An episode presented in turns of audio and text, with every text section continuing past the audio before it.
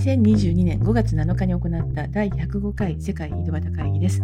イギリスからラバさん、日本からみちさん、みかさん、もこさん、アメリカ東海岸から関さんと平野さん、西海岸から私渡辺が参加しています。それでは今日のウィン・アン・ルーズ誰からいきましょうか？ある人。じゃあ私、誰も言う前に、あの、先に、ウィンはですね、えー、子供の学校のミュージカルが発表会をして終わりましたっていう話なんだけど、なんか、あのいろいろね、学びがありましたそのさっき始まる前にね、アメリカ人歌が下手っていう話をしてて、練習しないからだって言ってたんだけど、一方でですね、なんか小学校でミュージカルをやるっていうのが割とスタンダードらしくて、なんか、なんか、いろんな学校でやってるのよ、ミュージカル。本当？うん。で、えっと、大体どこでもミュージカルなんだって、なんかこう、セリフの劇で、しかも1時間とかプレ、あの、ちゃんとやるわけ。で、確かに小学生が1時間話すだけの劇をされたら見る人が辛すぎるっていうことだと思うんだけど、なんか聞いたら、まあ、どこでも小学校でそういう劇をやる場合はミュージカルであると、えー、いうのがどうもスタンダードらしくて、で、なんかその台本とかも売ってるのがあるわけ。ちゃんと。子供用なんとかっていうのを売っていて、で、うちの学校は全部それ以外はボランティアが衣装とかもなんか買ってきて、あの、裾上げとかして、キーとか言いながらボランティアがやってたんだけれども、なんかそれも、えっ、ー、と、全部セットになっているパッケージもあるらしいの、その洋服とか、なんかいろんなものが全部パッケージになってて、それを舞台に置いて子供たちに着せて、はい、ゴーってやるだけっていうのもあるらしいんだけど、まあそれでもなんか音響とかはちゃんとまたボランティアの人がマイクをあちこち釣ったりとか、子供にこう、あの口の前に来るマイクをつけ、あの、セリフのある子たちは、ちゃんとこうマイクを使ったりとかして、え、いて、なんかすごい本気度が高くて、3ヶ月、なんか最初のうちは週3日、最後の方はもう、毎週出ずっぱりで、えー、練習をすると。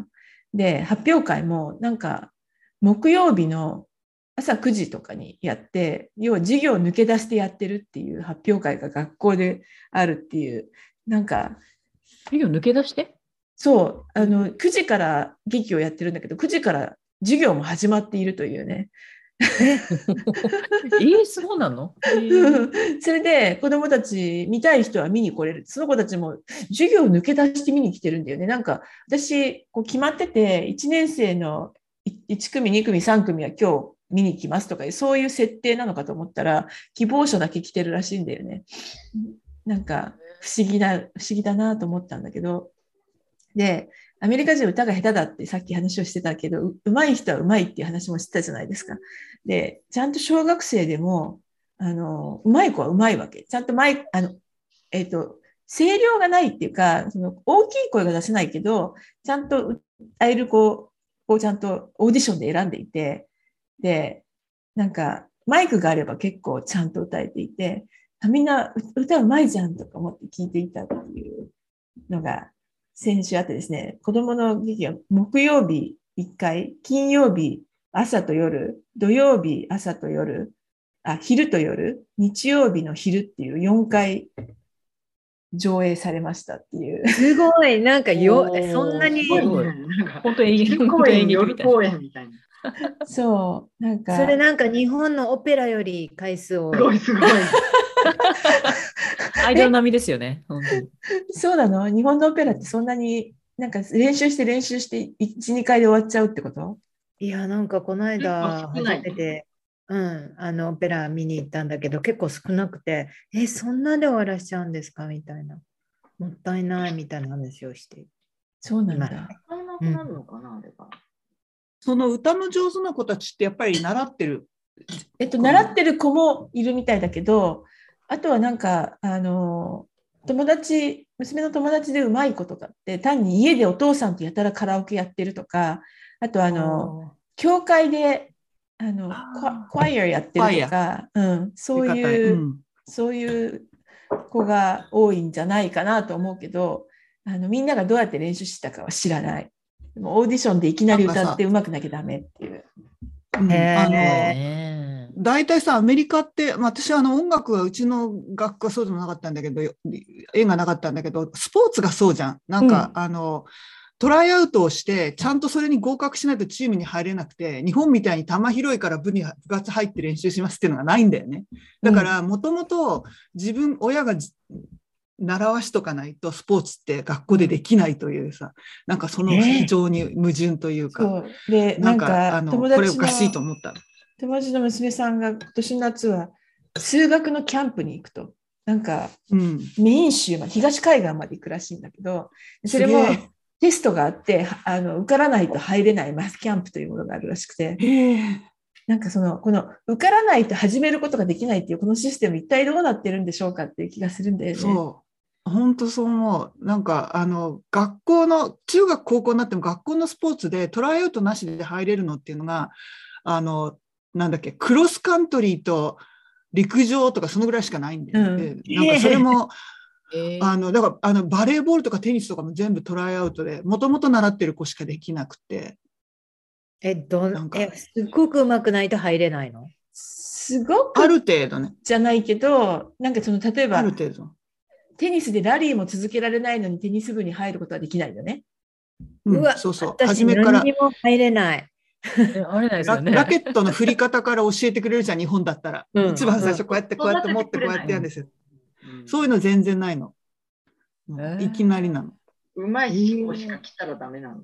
そう。だからスポーツも結局、まあ、ある程度お金持ちでそういうスポーツ習ってる子か、まあそのコミュニティ、まああの、コミュニティでずっとこうバスケットボールやってた子たちとか、なんかそういうんじゃないと学校スポーツできないんだよね。うん。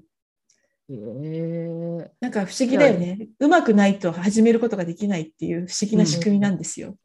うん、一番最初の本当に入門を自分で何とかしろっていうことなんですそうそう。で、例えばバレーボールだと、すごいしょぼい、なんか親がコーチしてるようなリーグがあって、まずはそこで始めて、で、なんか次はクラブチームがあって、それもなんかティアがあって、なんか4段階ぐらいあって、それの一番下の方から始めて、みたいな。世界なんだ。えー、そう。それって日本の学校。あの、あの就職もそうだよね。なんか、インターンやってないと入れないとかなんで、うん、ああ、そうそうそう。うん。新卒の制度があって、まあ一、一斉に新卒を取るみたいなのがあって、それはもう何もできなくても、まあちょっと学力テストとかで入れるわけだけど、それがないってことだもんね。厳しい世界だよね。うん、なんかいろんなことが情報戦なんだよね。うん、そのあらかじめそれを知ってないと、なんかよっぽど運が良くないと始められないっていう、なんかこう、知っているものの価値的な感じだよね。日本は、まあ、いろんな意味で平等だよね。うん、よく悪くも。とかクラブとかはね、一番最初のっていうのはすごい多いから、うん、まあ、そういう点で言ったら、一応自動で入るじゃないですか義務教育とかそれで部活クラブがあって、それで始められる人は多分大半だろうから、それはそれでラッキーというようなことなんですね。音楽系だってやろうと思えばできるわけじゃん。なんか合唱部に入りますとかさ。そうですね。全国大会行くとかね、ねそういうのありますもんね。うん、なんか妹があの子供育ててる時に思ったのは私到底できないと思ったのね。野球連れてってサッカー連れてって、ピアノ連れてってってやってて、絶対連れていかないといけないじゃない、うん、働きながらやるの無理だと思って。で日本って行ってきなさいって言って、道だけ分かってれば行ってくるみたいな。送り迎えで人生が削られていく感ありますね、欧米、送り迎えで。そうそうそう、うん、それはそうだった。親。親の仕事で一番辛いのはそれだった。うん、それでそんな習わせないといけないの？っていうのもあってあのでも今の話聞いたらそういうことかと思って。そうなんかやってないと本当に体を動かさなくなっちゃうから。スポーツとか。そうなのよ。そうね、だって車、本当にヘリコプターペアレントじゃないけど、車で地点 A から地点 B まで、で降ろして何十分のとこに行くみたいな感じですからね。本当に動かなくなります。私だからあのテスラの中でネットフリックスが見られるとかって結構そういう需要があるんじゃないかと思って。あるある。一旦家に帰るほど時間はないけど、でも待ってるとすごい長いみたいな時に映画一本見れちゃうみたいな。うん見る見る見る超ある超ある。うん、なんかネットフリで今あの初めてのお使いが英語圏で放映されてて、なんかいろいろ賛否両論巻き巻き起こしてるらしいじゃないですか。みんな愕然としてる。あんなんありえないみたいな。まあありえないもんね。うん児童虐待だみたいな。まああれあれもね、あんな2歳とか3歳とかそれをお使いにっていうのはって本当テレビ的ですけど、日本でもうんまあ日本でも普通にお使い行くのって小学生になってからぐらいそうそうそうでですよ、そうです、そうですよ。本当番組であんなあんなちっちゃい子。うんよく言ってんだと思いますよね。カメラといろんな人がついてるんだろうなっていうのをこう分かってみ見るとこありますからうね。ん小学校1年生とか2年生ぐらいの時ってなんかカウンターから自分がなんか顔が出ないみたいなこう下かうんらお店の人に向かってこう、あの見上げるような巨人の人から物を買うみたいな感じになってた気がする。なんかコロッケとか買いに行ってた気がする。コロッケコロッケ。うんいやでもう一つのウィンはですね、えっと、あのコロナのになってから買った一人用トランポリンっていうのを売ったんですよ。で これ一人用トランポリン買ったんだ子供のために買ったんだけど全然使わなくて私一人で時々飛んでたっていううん。一人用のトランポリンがあってで噂に聞く Facebook マーケットプレイスで売ってみようと思って出したら一瞬にしてなんか6人ぐらいから引きあええあの問い合わせがあってで、売れたんだけどなんか一瞬にして問い合わせがガガガってきたからしまった安く設定しすぎたこれはとか思ってあのちょっと後悔したっていうね。えそれ何？200ドルぐらいで買って60ドルで売ったとかそんな感じですか？140ドルぐらいで買って30ドルで売ったって感じ。あ、それはこ安い。れは、おこれは。これはみんな買ってもう一回売るよ、その人たちは。マジですか？うん40、40、45ドルはいくんじゃない？45ドル。いや、確かにこれ、あの世の中を見ると、なんかユーストでも半額ぐらい取るって普通じゃない？だからこれは70ドルとかにすべきだったんだろうかとか思って、点々点いや、それも、なんかね、組み立てなくていいから、すごい、あの、セコンドハンド買った方が楽っていうのがありますよそう、組み立てるのすごい大変だった。なんか、あの、こう強いラゴムみたいなのをぐるって、ま、こう巻いていくっていう作業があって、うん何気にあれ1時間とか2時間とかかかるじゃないですか。かかりますよ。大変だだからもうそれだけで、それだけでプレイする作った。ことあんだ。そっか。じゃあ、まあ、まあ、いっか、まあ、いっか。で、とにかく、あの、Facebook マーケットプレイスすぐ売れるよってみんな言ってたの、その通りだなっていうのが分かったというのが今週のウィンです。日本はまだやってないのかな？使えないですよね。そうですよね。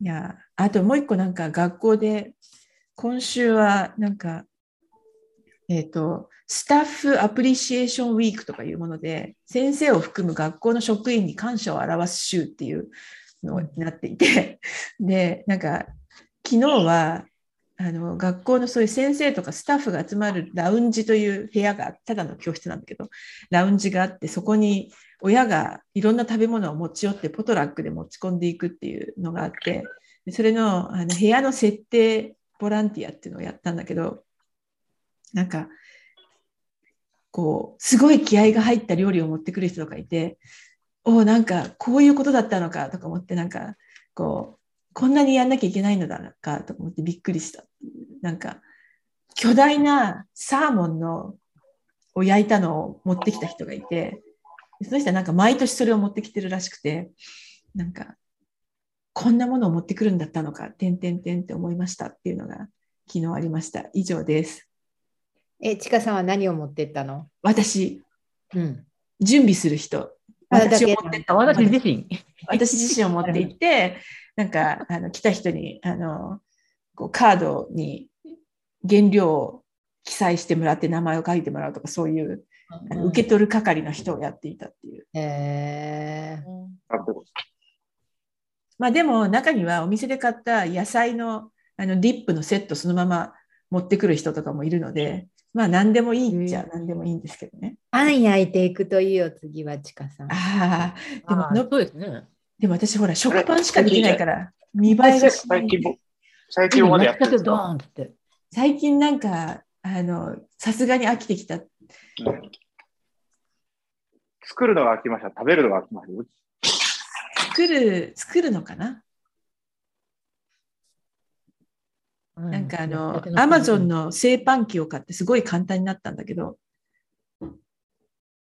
そう。以上で。ですそしたら、そしたら、作るの飽きたら買ってるのパン。うん。あの、もこさんが言う、あの、すごいまずいゴムみたいなパンっていうのの仲仲間だと思うんだけど、なんか、あの、ホールウィートの横長の食パンを買って食べています。薄いやつね。薄いやつ。うん、そうそうそうそうそう。ああ、それが食べたい。えー 日本パンが美味しくて幸せ。でもあれ、老人はパンばっかり食べるとか言って、うちの実家行くと本当毎日パン食べるんですね。あ、そう。うん。えー、ご飯じゃないんだ。ご飯炊くのめんどくさいもん。おなんか聞いたらやっぱりうちの、あの、うん、ご飯作るのめんどくさいからパンを食べるみたいですよ。うちのうちの父も施設入る前は朝昼もう毎食ただパン食パン焼いて食べてた。それでやっぱり栄養のあの夜だけはあの弟の奥さんが作って持ってきてたんだけどでやっぱり栄養状態良くなかったんでとかしなきゃっていうのも施設に入ってもらう一つの理由だった。うん。でもなんかテレビ見てると、その、パンも、こう、昔の、昔ながらの、あの人、縁の人たちが好きそうなカレーパンとか、こう、チョコパンとかあるじゃないですか。うん。ああいうのがなんかすごい、あの、高級になって売られてるみたいな感じで、なんか、500円のカレーパンとか、350円の、なんか、クリームパンとか、ね、なんか、すごいなんかこう中に、えっ、と、なんだ、ロブスターが入ったなとか、だからそういう感じのものを売ってるから結構いいお値段で売られていて、それが結構見てると限定でバンバン売れてるみたいな感じで、実際に横浜駅とかに行ってもそんな感じですごい勢いでパンのやつとかやっぱ売れてますよね。みんな買いに行ってますよね。高級パンとか。なんかでも 日本で一時そのなんか超高級なパン屋っていうのがブームになってそれがあっという間にダメになったっていうのをどっかで読んだけどそうなんじゃないの？それってあの、フランスからいっぱいこう来たとかそういうやつですか？あの、そっちの本格的パン屋のじゃなくて、日本の普通の食パンをレベルアップするみたいな。ああ、はいはい。高級ブランド物みたいなすごいできましたね。にめちゃめちゃ似たようなのが山ほどできてて、山ほどでもうキノコみたいに生えてきていっぱいあるんですけど、そんな食パン食べないでしょみたいな。うんで2斤で売るんですよね。2, 2斤で1本1000円とかそういうふうに売るんで、確かにそう食べきれないんですよね。食パン2斤食べられるうちって、なんか限定されるよね。限定される。え冷凍しといたらよよりね、買う頻度低くなるし。うん、1週間ぐらい絶対毎日パン、食パンになりそう。うんそまあ、4人、4人家族だったら3日ぐらいで食べちゃうんじゃない？うそうですね。まあ、ま、毎朝厚切りにしてる食べ盛りがいれば。うん。うん。厚切りにしてね。うん、あとこんな、こんなだから2センチ。そう1斤から4枚とかだったら、疲れ終わりますね。うんアメリカはね、厚切りの食パンっていうのも一応あることはあるのよ。テキサス、テキサストーストとかいう、なんか、あの、まあ、え、知らなかった。暑いって言っても日本の、そうね、日本で言ったら普通にちょっと毛が生えたぐらいな暑さ。もう 私はなんか8枚切りとかもっとちっちゃくしてほしいっていつも思って。そうなんだ。1枚から相当薄いですね。うん。普通6枚とかですか。うん。高級食パン、すごい一時期はまはまったし、お実際美味しいんですよ。すんごい美味しいから、買って食べて冷凍したりもしてたんですけど、まあ、それってなくても、普通のパン屋さんで買う食パンはもう十分美味しいので、あのアンデルセンとかね、ああいうチェーン店でもすごい美味しいんで、やっぱそっちに流れてたりしますよね。それだってね、その日に焼きたてやつ買った方が、ね、ちょっと高いやつを冷凍してくれるいいですよね。そうそうそう。ちなみにテキサストーストはアメリカの普通のサイズ、普通の薄さの2倍の厚さのやつですって。かじら、日本の6枚切りぐらい6だ。枚切りぐらいだね。うん、そうだね。うん。食パンってでも食べます？食パン？食パン食べるよ。あんま見たこと、食べあんま見る。たことない。今食べ、今食べてた。食べ終わった。いや、アメリカで？アメリ。カでどこで売ってる朝のかな？アメリカどこで売ってるのかな？でスーパー、スーパー。アメリカの食パンってサンドイッチ用だよね。うんどっちかっていうと。うん、イギリスもそうそのまま食べるね作られたのイギリスちっちゃいやつですよ。だからね、あの、に日本のやつよりも全然ちっちゃくうん四角くて、そうそうそうそう。あの、うんハムとかバーターハムみたいなやつですよね。そうそう、挟んでこうサンドイッチこのパックに入れるというね、このぐらいの。あれ、日本で売ってないよね。あ、ないね。売ってないですよね。イギリス人が日本でショッキングを受けるものに食パンのでかさってよく言ってて 言ってました、イギリス人たちは。に。確かにでかいわね。ああれでかいトースト出てきた時のショックすごい大きいらしいさ。しかもイギリスパンなのにイギリスパンっていう名前がイギリスパンなのに。そう。これがでかいの？ああ、そうなんだ。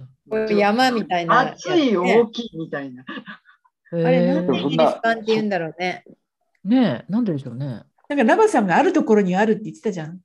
あの、一応、ローフ売りなんで、イギリスって2斤で1本として売られてるので、そのローフで切ってないやつがあるんですが、それは全部ああいう山形してるんですよね。あ、そうなんだ。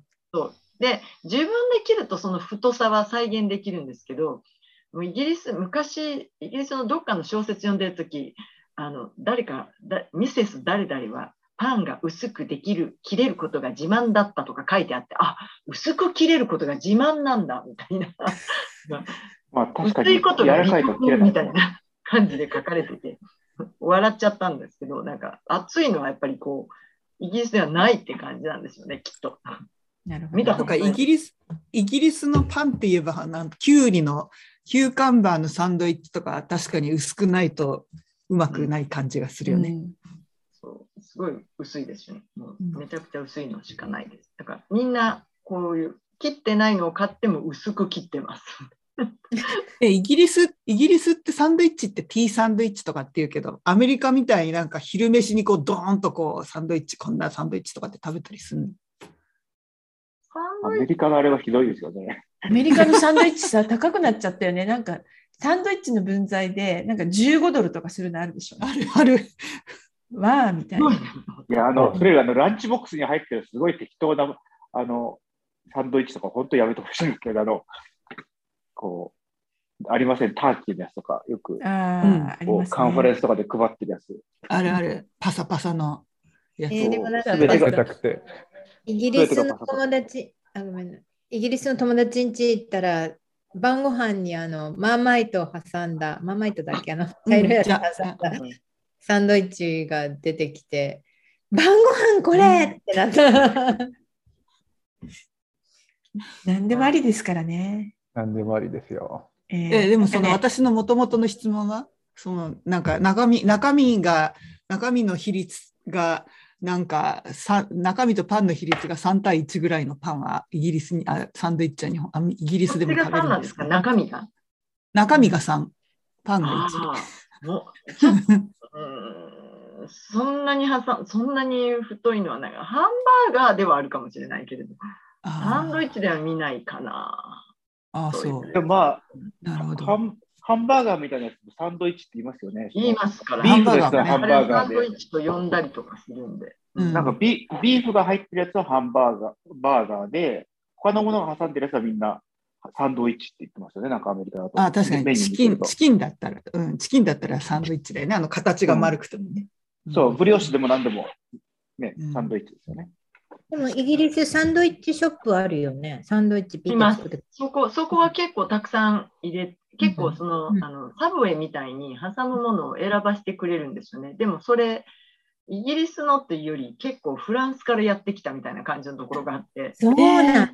なんかそのあ好きなサンドイッチショップあるんですけども、なんかチーズの種類も何十種類もアボカドもなんかいろんなものを置いてて、好きなものをあの挟めるってそう、そうすると結構大きくなります。でもそれそういう特別なサンドイッチ屋さんなんでっていうので、普段えースーパーとかで売ってるのはそんな大きいのはないですね。うん確かにみんなあの、フランスから来たっぽいですね。バゲットに挟んだりしますもんね。うん、ああとはなんかあの、イギリスなのにプレプレタマンジェとかって、フランス語でフランスから来た風にしてるやつとか。美味しいものは全部フランスから来るっていうイメージがイギリス人にもあるんで、なんかレストランにもフランスアクセントの人を置くと高級になるとかそういうのありますよ イギリスもそうなんだ。アメリカもそうあるよねフランスアクセントを喋るとすごい雇われやすくなるらしくて。そう、だからなんか、ロンドンの道、うんどうぞ。いや、ロンドンでも 行ったそういう店は全部、全員フレンチフレンチアクセントのウェイターばっかりでしたね、それは。なんか田舎の道歩いてると、なんかそう、そういう、何、例えばファームスタンドやってるとことかの、なんかフランスの国旗が出てると、なんか高級感。そこにみんな立ち寄るみたいな。ここは美味しそうだとか思いました。すごい笑っちゃう。簡単、簡単ですね。その美味しいを装えるのは。わかりやすい。なんかアメリカの国旗が立ってて美味しそうなものって言ったらホットドッグぐらいかしらね。まあ、ハンバーガーもとか思いたいんだけど。あ、まあ、ハンバーガー、ステーキ類かな。うんパストラミユニオンジャックとか書かせたら絶対行きたくないですよ。確かにそりゃそうだね。なんかだって昔ニューヨーク住んでた頃、イギリスから来たに日本人でイギリスに駐在してた人がニューヨークに遊びに来て、でもうどこ行っても食べ物が美味しいとかって言って半泣きになって感激していたもん。ニューヨークで。ニューヨークはでも高いですよ、私たちからいや、でもそれ言ったら僕がやった、その、えっ、と、ピッツバーグにずっと住んでて、えっ、と、ロンドンに行ったんですよ。で、ロンドンに来て、ロンドンってご飯が美味しいですねって、ロンドン駐在を日本人の人に言ったら、すごい、そんな人は初めて見ましたって言われました、ね。な何が美味しかったの？いや、あの、食べ物が全て美味しかったんですよ。ピッツバーグとか、えー、すごい。当時、あ、ピッツバーグと比べてってこと？そう何もかもまずくて、夜も店が10時に閉まっちゃうから、えっ、と、うんうん夜が、夜まで店がやってて、食べ物は全部美味しいですねって言って、それで日系の取材の人におごってもらったら、君みたいな人は初めてですって言われましたけど。うんそれってピッツバーグよほどひどいね。今はね、そうでもないです。だから、あの、この10年で変わったんですけど、20年前でも本当にひどかったですよ。なるほど、ね。あの、なので自自炊を始めたっていう、そのぐらいですか。食べるものはなくて。ピッツバーグって移民コミュニティってあるの？えーっとね、今はあるんじゃないですか、かなり。あの、でも、もともとあんまないですね。その古いペンシルバニアのあれだから、でもやっぱりね、別々に住んでますよ、だから。獣医師とか。移民コミュニティがあるとさ、その人たちにとっての一番美味しいものが、なんか一応できてたりするじゃない、うん、なんか、うんでこの辺だとベトナム料理とか、でも、ピッツバーグとかって結局、小、あの、小ピット、大ピット、小ピットのなんか、ピットなんですよね。ピットの街なんですよね。だからイギリスっぽいんですよ。で、食い物は本当何もまずいんですよ。そっかペンカーネギーメロンとアンドレペンシルカーネギーも、ね、うんスコティッシュでしょ？そうペンシルベニアはあれだもんね、あの、なんとかペンさんだもんね。あの、イギリスのお金持ちの息子がやりたい放題で追放されて作った町っていう、作ったそうなの？州っていう。うん。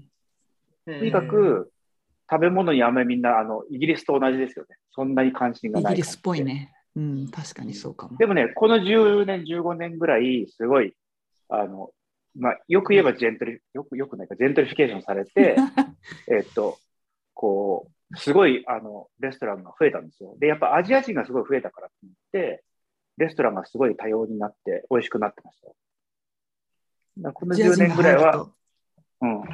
アジア人が入るあと。だから昔だと、なんかこう、ギリシャ料理屋とかをなんとかいメディターレーニアンとか行って、まあまあ美味しいみたいな感じですね。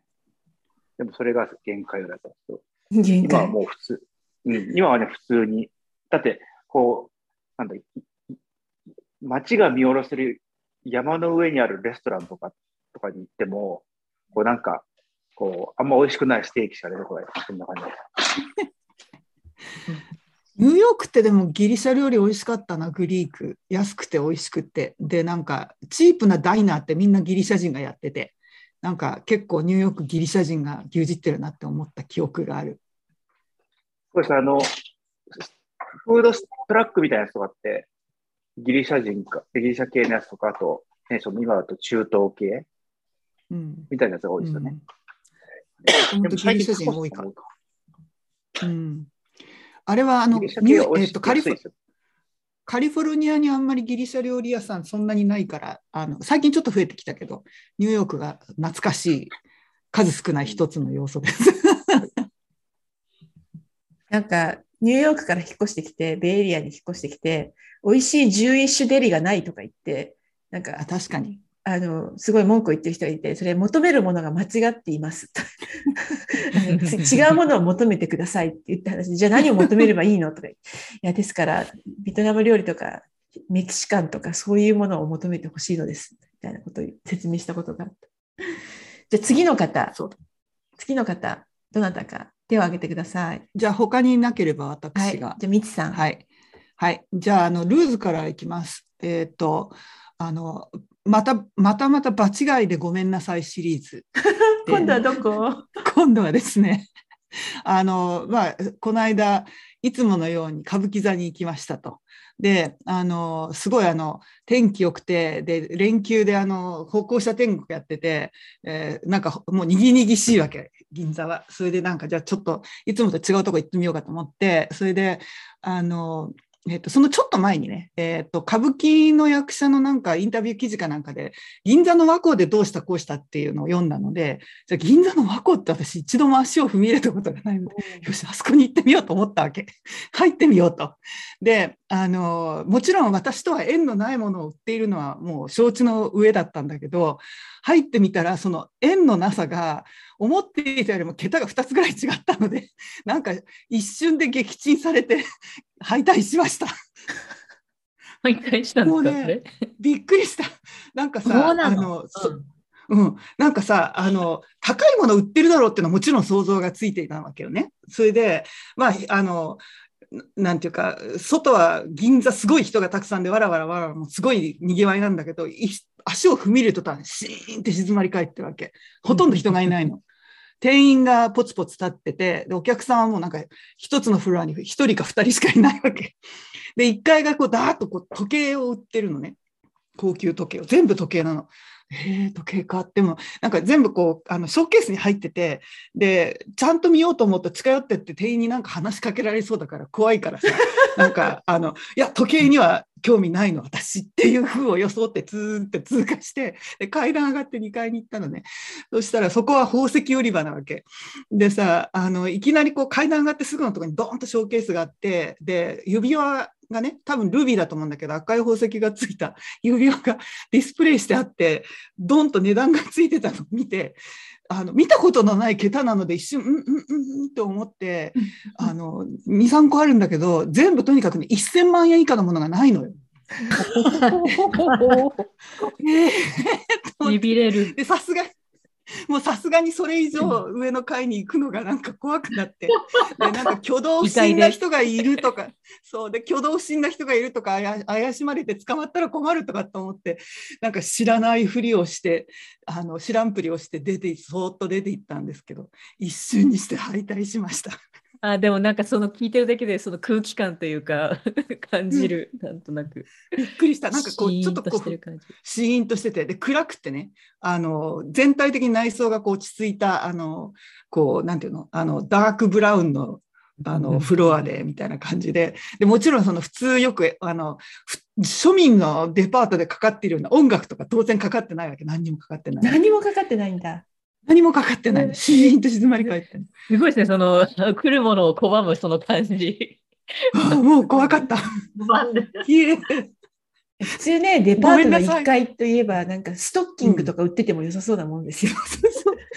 で、さすがにだから高級だから、そう、なんかこうアクセサリーとか売っているのは想像はついてたんだし、で、しゃ100万円台のものがあるというのは想像ついてたんだけど、1000万円以下がないというのは全く想像もしなかったので、ひえーとかって思ってしまって。でも、それで外に出てさ、うーんとかって言って、そうか、これやっぱりその日本にも富裕層っていうのはいて、富裕層っていうのはこういう生活してんだなって一瞬思って、で思いつつね、だけど1000万円ってことは10万ドルだよね。で10万ドルあったら、不動産か株に投資した方がいいよなって思っちゃったのが、所詮庶庶民でございましたっていう。そういう人たちはそういうのも全部やった後に買ってるから、その1000万円だ。そう。余ったお金でね1000万円でね、買うんだよね、きっとね。ね、だから、あの、そう、ちかさんと今度やる、あの、えっと、ウェビナーがオルタネティブ投資なんだけどさ、そういうそのなんかこう、ラグジュアリー品への投資っていうのも最近オルタネティブ投資であるよね、みたいな話があって、で時計がなんか値上がりしてるっていう話をその後に読んだので、あーなんかわかるなっていう、そうか、そういうことなのかって思ったりしましたが。いや、なんか、あもの、あの、その反面、なんか先週友達からリンクが送ってきて、あの、来たんだけど、えっ、と、偽物のバッグを買う人たちのサブレディットっていうのがあって、あなんだけど、なんかその、本物を買える財力があるけど偽物を買う人たちのサブレディットなのね、基本的に。だから、本物を持ってたりするわけ、すでに。で、それをなんか売り払って、買買う人もいれば、本物持ってるのに偽物買う人もいて、みんなすごいこう見聞きが、なんか、ステッチはどれぐらい正しいかとか、なんかその、なんか細かいところまで、その、えっ、と、ブランドの、こう、い、こう、書いてあるところの、こう、字の凹み方がどれぐらいかとか、なんかいろんなことをチェックしているのがあって、なんかでも、もう本物そっくりで、えっ、と、ニューヨークの高級質屋に持って行っても、本物だと鑑定されるようなものを中国から買えますと。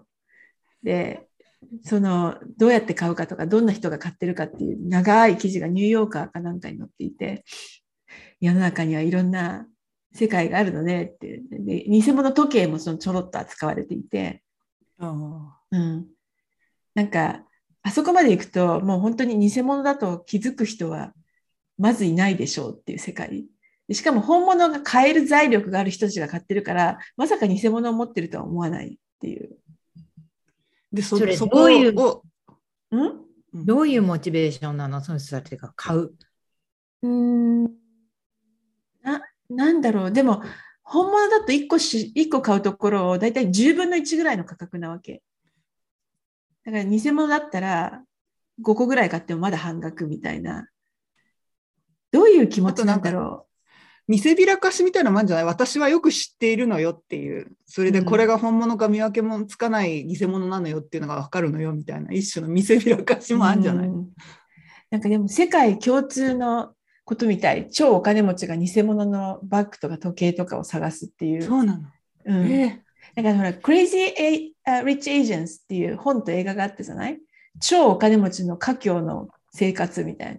でシンガポールか香港に住んでるお金持ちのマダムたちが、あの、小部屋に招かれて、その中に偽物の時計とかバッグとかを買えるみたいなので、なんかこう、キャーとか言いながら買ってるみたいなのが、び描写があったんだけど、どうも世界中一緒らしい。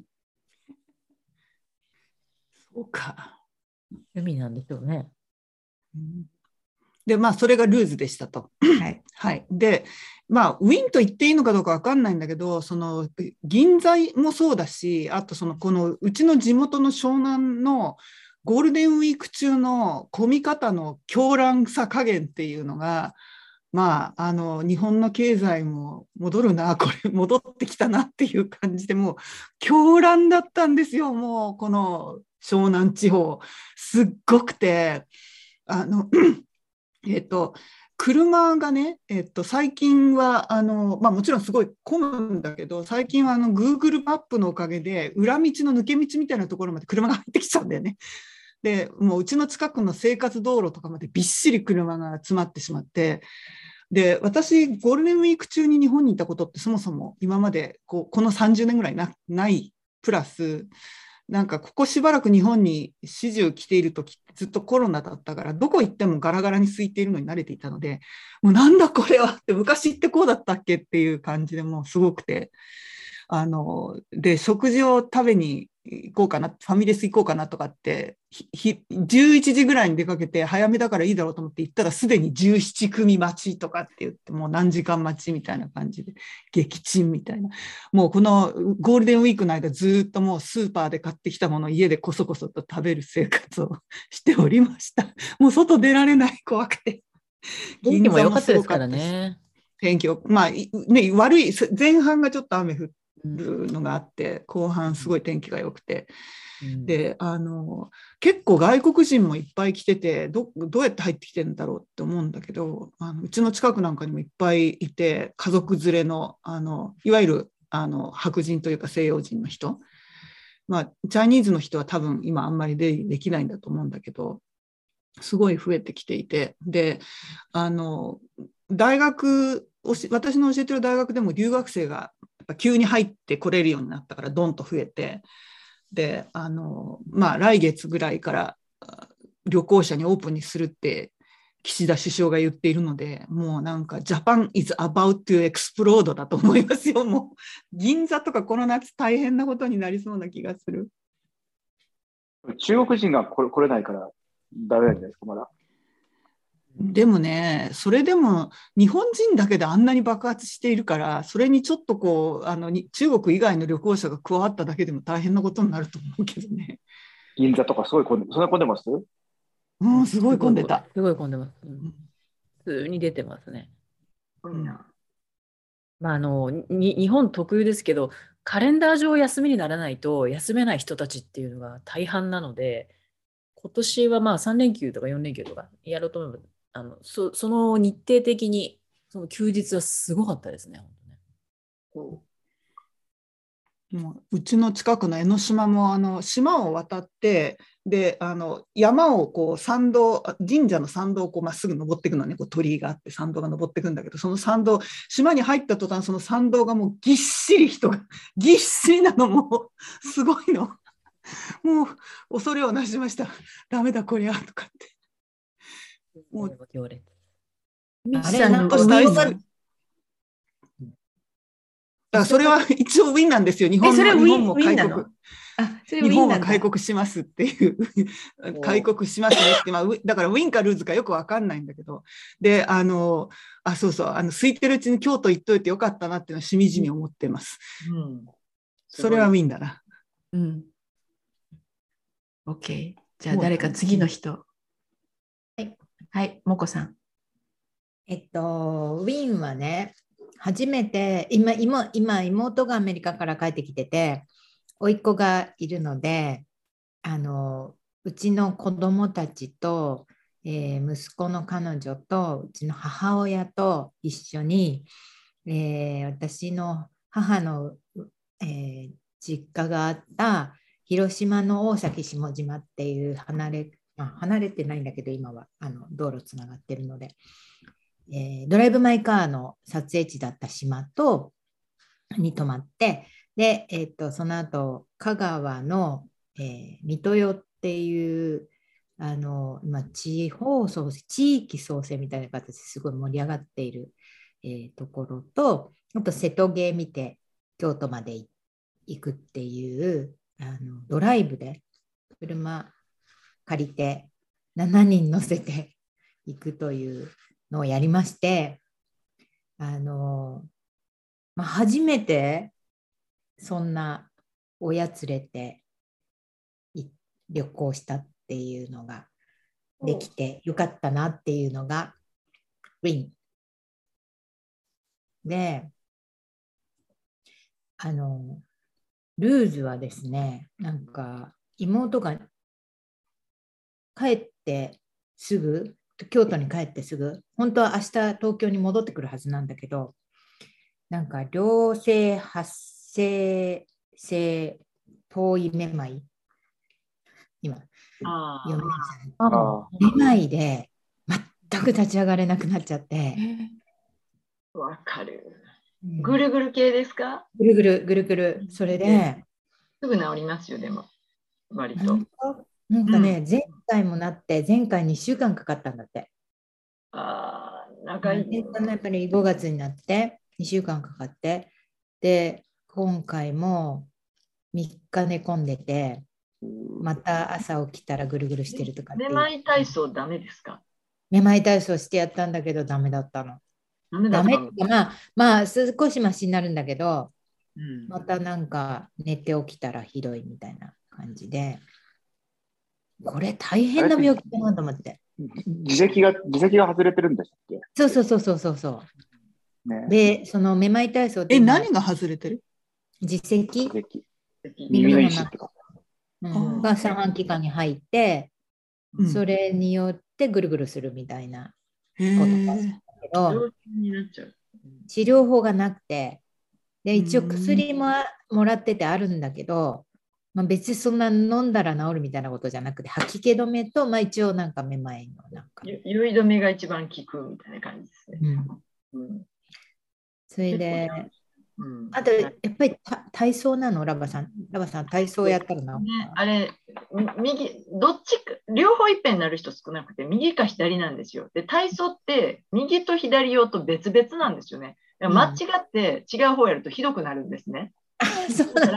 まず、右なのか左なのかを確認しなきゃいけなくて、それ確認できるのは、耳鼻科のお医者さんだけなんで、私、耳鼻科のお医者さん行けないから、自分でやってみて、うわひで、良くなる時も一旦ひどくなるんですよ。だから自分で突き止めるのちょっと難しいんですよね。あでも両方やってた。で、両、どっちかが絶対効いてて、もう、もう片方やるとまたひどくなるから、片方だけですごく良くなるんですよ。でもどっちかを突き止めなくちゃいけなくて、最初聞き始めの時、きぐるぐる回るんで、い良くなってるのか悪くなってるのか最初わかんないんですよ。だからどっちか片方だけなんですけど、本当は。だから突き止めるの大事かも。どっちですか？右ですかうん左ですか？それで向きが違うんですよ、体操する。うんうん、それは書いてあった。でも、両方グラグラするから、多分両方とかって言って、両方やってた。それは間違いですね。でもね、本当はね、片方だと思う。で、両方やったら元に戻っちゃうじゃないですかあ、。そうか。順番があって、こう向け合って、こう向け合って、こう向け合って出すっていうふうにしないといけないんですけど、重力とかを使って。でも、両方やると、こっちで出したやつがまた戻る、なんか迷路にある玉のように戻るってなるから。それやってた、それ。うん、だから、うん、突き止めると本当はいいと思うんですけどね、右ですか。うんで、お医者さんにやってもらうと結構早く良くなるかも。きついけど。なるほどぐ。るんぐるん椅子とかもあります、なんか。なんか変な椅子。椅子？なんか、なんかもうなんか椅子で回されるみたいな、なんか地獄のような、あれも。でも結構、うまくそれが取れると、すぐ、すぐに治るんで、うん。結構、い意外に寝たきりダメなんですよね、あれ。あ、そうなんだ。ねね歩くといい。って言いますでもねよね。、うん歩くといいの？うん横浜にそのめまい専門の病院、私もめまいすごいあるんで、紹介してもらったんですけど、そこはこう上下の運動とあの歩くっていうので治してるところを紹介してもらいました。上下の運動ってどういうこと、こう揺れるから、こうやって。うんで、そのい位置をあの整えていくんですって。いや私まだ行ってないですけど、そことまで。治らないから、結構。もしそれが原因ならですけど。で、あそので時安静も必要なんで、一応本当にそれだったらですけど。へえ。ありがとうございます。で、妹さんは本当はいつアメリカに帰る予定なの？13なんだ、14日か。あ、もう来週なんだ。じゃあ結構ギリギリかなみたいな。そう。ちょっと無理なんじゃないのと思ってる感じ。まず京都からこっちに帰ってこれないんじゃないかと思って。はい、そうわかります。トイレも辛いですもん飛行機の中になったら大変ですよね。うんうん、そうだよね。飛行機辛そはいと思うそう。そう、トイレも行けない。トイレも行けないし。う。ん、ーそんなひどいんだ。そう。なんですよ。人間ってすごいよね。そんな小さな石ころ一つでううんん。バランスをとってる、普段はバランスをとってるわけじゃない。うん。確かに。パパさんさ、あの、えっ、と、そのぐるんぐるん系じゃなくてさ、ピカピカ系っていうのってある？あの、光が見えて、ギザギザの光がこあ、それは片頭痛。う。で、うん頭痛はないんだけど、目の前がね、こうは半分ぐらいピカピカで見えなくなっちゃうっていうのが最近よくあるんだよね。え、それは脳の手検査が必要かも。脳の、うん、で、で、調べたら、なんかその、まあ、調べたらなんか、あの、そう、確かに脳なんだけど、目目と脳の間の問題なんだけど、なんか直しようがないから、しばらく安静にしてましょうとかって書いてあったんだけどさ、なんか、視野狭窄とかじゃなくて、じゃないの。あの、視野狭窄っていうのとはちょっと違くて、光がこう、ブワーっと光が出て、もうし視界の半分ぐらいは見えなくなるってそういう感じの。で、名前もついてんだけどね、三先行暗眼だとか、なんとかっていう、あの、ひらめき、ひらめく光のなんとかっていうやつなんだけど、いや、なんか、どうすればいいのか知ってるかなと思って。どうなったかなんかそういえば、僕が日本で人間ドックに行ったら、なぜか人間ドックに白内障の疑いありとかっていう、全然想定してないものが出ましたよ。白内障です白内障だから全然大丈夫です。あの単に濁ってるだけだから。緑内障ない。大丈夫ってことはないでしょうけど。いや、それじゃないじゃないですか。内白内障はからレレンズを。見なくなるんで。白内障結構みんな手術してるよ。いや、みんなき気持ちよく見見えるようになるとか言いますよね。白内障の手術終わ終わると。緑内障ってやがて失明するんだよね。そうです、そうです。眼圧がなんか高いかなんかで。でも、薬を、薬で治り、治るというか、それ以上進めない抑えられる。うん。抑えられる。うんと言われてますよね。白内障は単なるレンズの濁りですから。白内障は手術する以外どうしようもないの？まあ、うんそうじゃないですか。だから、ただ今は手術してレンズきれいにすると、えっ、と、よく見えるようになるとは言います。うんプラスチック入れるんですよね、目の中に。何を入れる？プラスチック。ああそう、なんだから、うん。でも本当にレンズ変えちゃうってことです。なん人工の角膜を入れるみたいな。そうそうそうそうそう、そんな感じ。うん。うちの母親、手術して、自分のシワの多さにめっちゃびっくりしてた。でも、治ったことよりそっちの方にショックを受けてた。し ない方がでもみ良かったってこと？でもみんなすすっごい見えるようになるって言いましたよね。うん。見え見えなかったと思ってるのが嘘のように見えるって言いましたね。うちの祖母が昔白内障の手術を受けた時あの色が子供の頃に見た景色の色に戻ったとか言っていた。なんかだ年とともにだんだんこう黄色がかってきていたんだなぁとーうん。いうことうんうにん気づきましたと言っていました。なるほど。いや、病気、いろんな病気怖いです。そうですね。うんでそれはもこさんのあれ？ウィンの続きでルーズになってしまった話ですね。じゃそうです。そうあ。です。はい。じゃあ次の方。なんか食べて。私行きますか。はいそ。れとも、ラバさん行きます？ラバさん今、よくやる気が出てた。いやいやいや、私えー、ないんですラマさん最後じゃないですか。違うか。いやいや、期待されてると困るんで、先します、じゃあ。先全然期待するけど、あんまりあ何も、何事もない1週間だったんで、結構ウィンもルーズもないなってなんですけど、だから小さいやつしかないんですけど、ウィンは、ウィンはってあの、私ずっと今アメリカで一番のあのお楽しみ、ジョニー・デップとアンバー・ハートの トライアルを 好き好き。好き 好き。で、私、ジョニー・デップファンだったので、アンもうアンバーハードがアンバータードって言われてるぐらい、もうみんなに嫌われてて、で、見れば見るほど、ジョニー、あれはほら、嘘ついちゃったらいけないので、本当に麻薬してましたかはいとか言わないといけないんですけど、いろんなのを見れば見るほど、なんかジョニー・デップの人の良さがこう出てきて、で、昨日とかあのウィットネスでお友達が出たんですね。そのお友達にあなたはあのその時に麻薬一緒にやってましたか？とか、はいとか言って、そういう悪いのもちゃんと正直に言うんですけど、あなたはジョニー・デップに10万ドルもらいましたね。それを返すつもりあるんですか？とかって聞かれてて、えっと、あの、返すつもりはあるけれど、彼に借金してるつもりはないですって言って。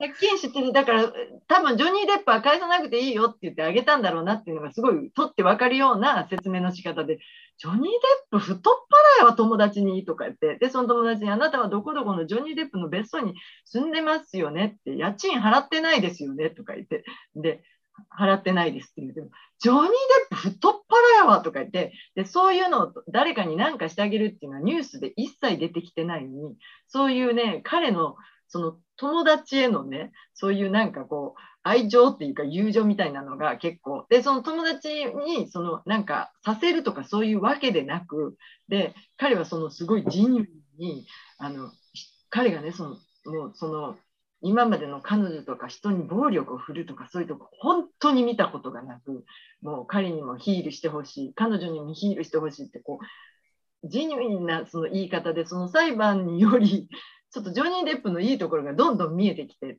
ででアンバーは私はすごいここあの押さえつけられて苦しかったとかいうのに 彼女女優なのに演技下手嘘つきとか言ってコメントでもみんなどうでもいい一般人の方が本当に心から言ってるように見えて本当に女優の彼女が女優だったら演技ももっと上手いだろうにも本当に下手なんですよ。下手っていうか。だからそんな風に見えてちょっと私あのこの裁判ずっと見てるんですけど思ったよりジョニー・デップのいい人ぶりがパーフェクトとは言わないんですよだから人間臭さが出てなんか人間臭さが出てよかったなっていうのが一つでちょっと今面白くって見てます。で、えっ、と、あともう一つ、ちょっと私が笑っちゃったんで、ちょっと皆さんとシェアで、これ、あの、あのちょっと発言で、ちょっと P 的かなと思ったんですけど、なんか、P しますか ?P しますえーか P しなくていいんですけどしなくていい。はい。後でまずかったら消してくださいみたいな、ちょっとそ その方が大変なのよ。全然大丈夫だと思うんですけど、はいあのあのライフハックの記事を時々書いたりするんですけど、ライフハックって便利じゃないですか、こんなことでこんなことができるって言って、でその中であの、ライフハックの中で、なんかめちゃめちゃ変、ユニーク、だけど、めっちゃ効果的だったものを教えてって言われた中で、一つ私がすっごいう効果的で私もやってて笑っちゃったやつがあるんですけど、その一つで、姿勢を正し、姿勢を良くしたかったら、ね、乳首から光線が出てると思って、それを人の頭を狙えっていうやつがあって、なんかすごいおかしくて、おかしいんだけど、おかしいんだけど、なんかそれが意外に効果的で、なんかたで逆にそれを思い出すと面白くなるから、ちょっと顔が緩んでスマイルにもなるんですよね。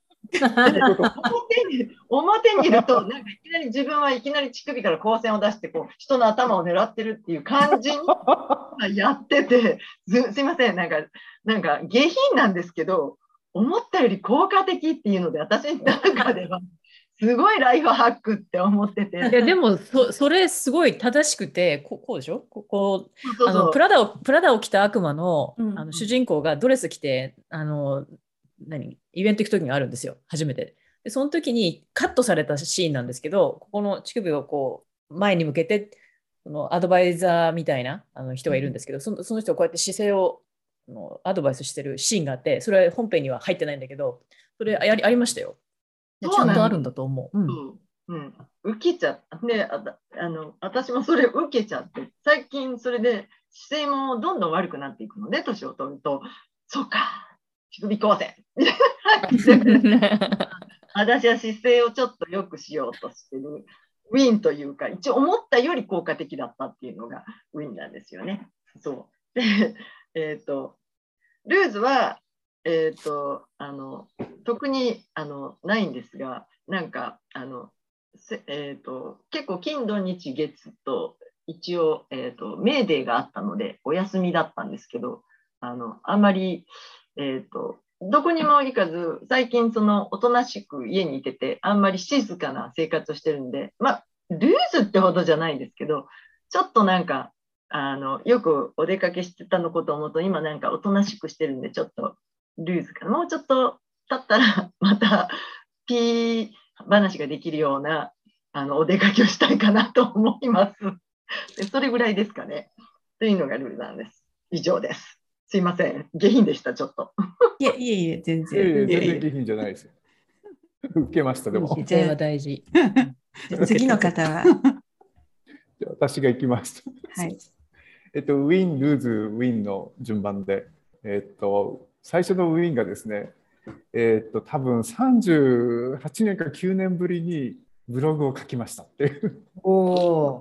38年？38年前にブログがあったのかっていう。なかったね思うんだけ知らないけど。好きだよね。うん。日記？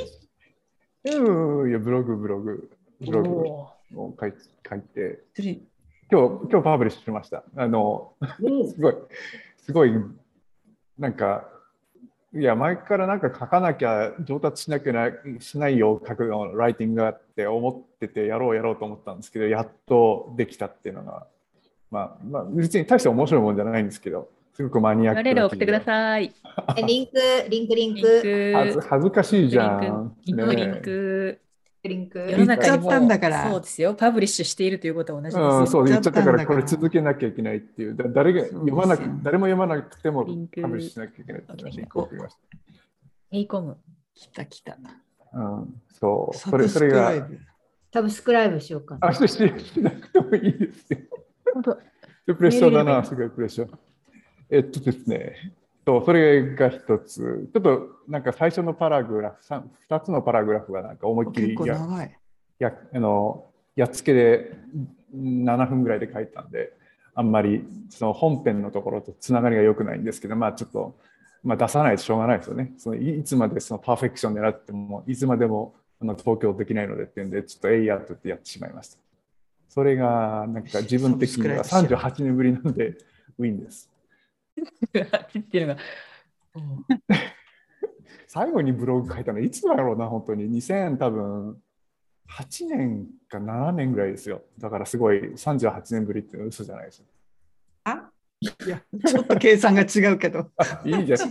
そうそう14年じゃなくて13年とか。まあそそのくらいか、そのくらいですね、正確に言うと。えーっとですね、ブログって書かなくなったよね、確かにね。ううんん、なんか、なんかちかさんも私も、書いてないね、あんまり。え、ねちかさん、書かない時々書いてるじゃないですか？私、なんか最近は、あの、暗号通貨の、あの、うんうんえっと、ポッドキャストで話すことを、あの、要点をまとめたのをただ公開してるだけっていうのは書いてるんだけど、うん2週間に1回ぐらい。ね、ツイッターがすごく荒れて荒野になってるんで、私もなんか、最近ツイッター見なくなってしきてしまってですね。じゃあちょ、ちょっと平野さんと連絡を取り合う方法がどんどんなくなっていはい大丈夫ですよ。ツイッター DM は見てますから大丈夫ですけどそう。なんですか。はい、はい。えっとですね、それがウィンで、えっと、次のルーズ、ウィンの、えっと、ルーズは、ええっとですね、最近、あの、まあ、ちょっと大きな、大きなルーズが背後にあるんですけど、えっとですね、車を1台売ったんですね。で、一昨日売ったんです。で、それが、その車買ったのが、えっと、去年の12月の23日で、まあ、買ってから4ヶ月ぐらいで売ったんですけど、で、えっと、まあ、ほぼ新車の状態で売ってですね、で、ほぼ新車の状態なんで、まあ、値段が張るんですよね。売る値段もその5000ドルとか3000ドルとかっていう、そういう、そういうノリではなく、何万ドルっていう感じで売らなきゃいけないんですが、で、生まれて初めて車を売って、で、それが、まあ、売れたのはウィンなんですけど、あの、まあ、そうですね、まあ、一、売れたのは良かったんですけど、なんかまあ、かなり損をしたっていう、その新車と、やっぱり値下がりするじゃないですか。最初買ってからですね、その、今アメリカで車買うっていうのはそのプレミアムを払わないと買えないんで、えー私の場合は13%ぐらいのプレミアム払って買って、で、そうですね、大体損の、損ってないか、まあ、月例えば、えー1000ドルぐらい原価償却していくとして換算して多分2000ドルぐらい損したのかな。その原価償却抜きにしても2000ドルぐらい損するっていう感じで、まあ、だったら最初から買わない方が良かったじゃんみたいな感じですね。それがちょっとルーズです。でも売れたんですよ。どこから売れたかっていうと、あの、クレイグスリストから売れました。あの、Facebook 私いないので、Facebook、あの、よく売れるって話は私も聞くんですけど、えっ、と、オートトレーダーという、えっ、と、なんか売買の雑誌とかオンラインで売買のその広告を出せるサイトとクレイグスリストに出して、えっ、と、いっぱい詐欺の、えっ、と、お誘いがいっぱい来まして、で、えっ、と、まあ、ちゃんとした人を見つけて売ります、売ることができました。まあ、えっと、いいねがですね、3万7200ドルでいいねを言って、3万5000ドルで売ったって感じですか。はい。相変わらずアメリカは車が手に入らない状態が続いているんですか？多分そうですね。ううんん。だから、そう、3万5000ドルで買ってくれた人は実はディーラーだったんですよね。